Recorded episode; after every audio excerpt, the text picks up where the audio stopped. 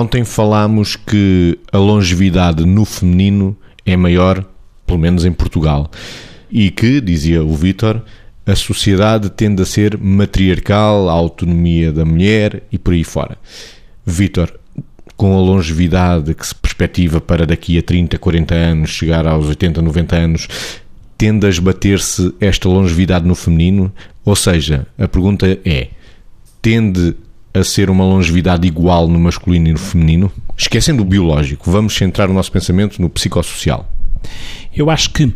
cada vez mais o que vai acontecendo nas novas gerações é que esta noção de se é ou não é mais matriarcal ou não é uma coisa que se esbate neste sentido, porque eu acho que era, como eu referi ontem, acho que havia aquele aparente paradoxo entre o que é um registro machista e um registro matriarcal, que se calhar não seria um paradoxo. O que eu acho é que as competências ligadas àquilo que é, aquilo que estava muitas vezes conotado até eventualmente pejorativamente com competências machistas ou competências matriarcais, esbatem-se na sua conotação negativa e começam a ser mais transversais aos dois géneros, que é o homem também tem competências matriarcais e a mulher também teria competências machistas, passa a expressão, mas aqui estou a tirar a carga pejorativa do termo, ou seja, as competências de liderança, de gestão, de autoridade, de ocupar cargos nas organizações, que são competências que tanto podem ser de homens como mulheres, elas estão cada vez mais a ser mais transversais, porque cada vez mais existem mulheres, obviamente,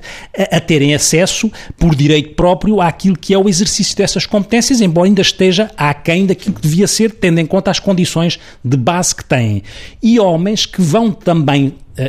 tendo por quase transplantadas aquelas que são as características do cuidar, por exemplo, do cuidar dos filhos, do tomar conta de uma casa e fazer as compras. Este registro mais de denominador comum provavelmente cria aqui uma maior uniformização de competências, salvaguardando que, na minha perspectiva, há competências que podem ser sempre mais específicas de um e do outro e acho que não se devem esbater, mas que não sejam estas que criem discriminação entre homem e mulher. E quanto mais estas competências se vão uniformizando, com mais resiliência, mais tolerância à frustração, mais capacidade de aguentar a solidão, provavelmente aquilo que se vai estabelecendo ou aquilo que se vai impregnando depois, se quisermos até na nossa parte biológica, num registro poligenético, também poderá ter tradução na própria longevidade. Margarida, a longevidade no masculino e no feminino. O que vamos verificando é que a sociedade se tem vindo a transformar e a fazer, no fundo, exigências diferentes. E todas estas adaptações e transformações de que o Vítor também estava a falar remetem-nos para a resposta às necessidades que vão emergindo. Ou seja, mesmo se pensarmos na perspectiva de... socialmente nós fomos um bocadinho educados para,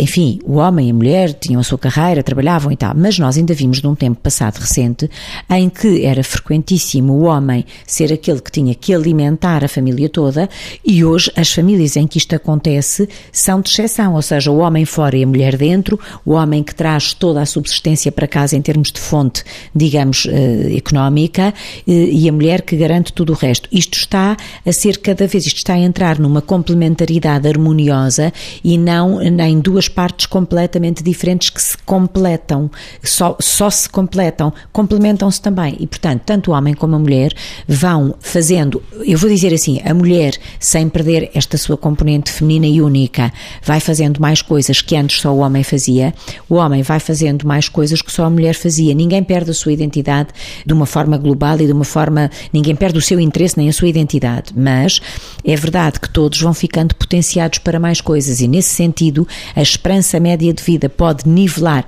não tendo em conta, obviamente, os aspectos biológicos, mas também, eventualmente, não perdendo de vista que é na interação de nós mesmos e do nosso corpo e do nosso com o meio que também a nossa biologia se vai transformando.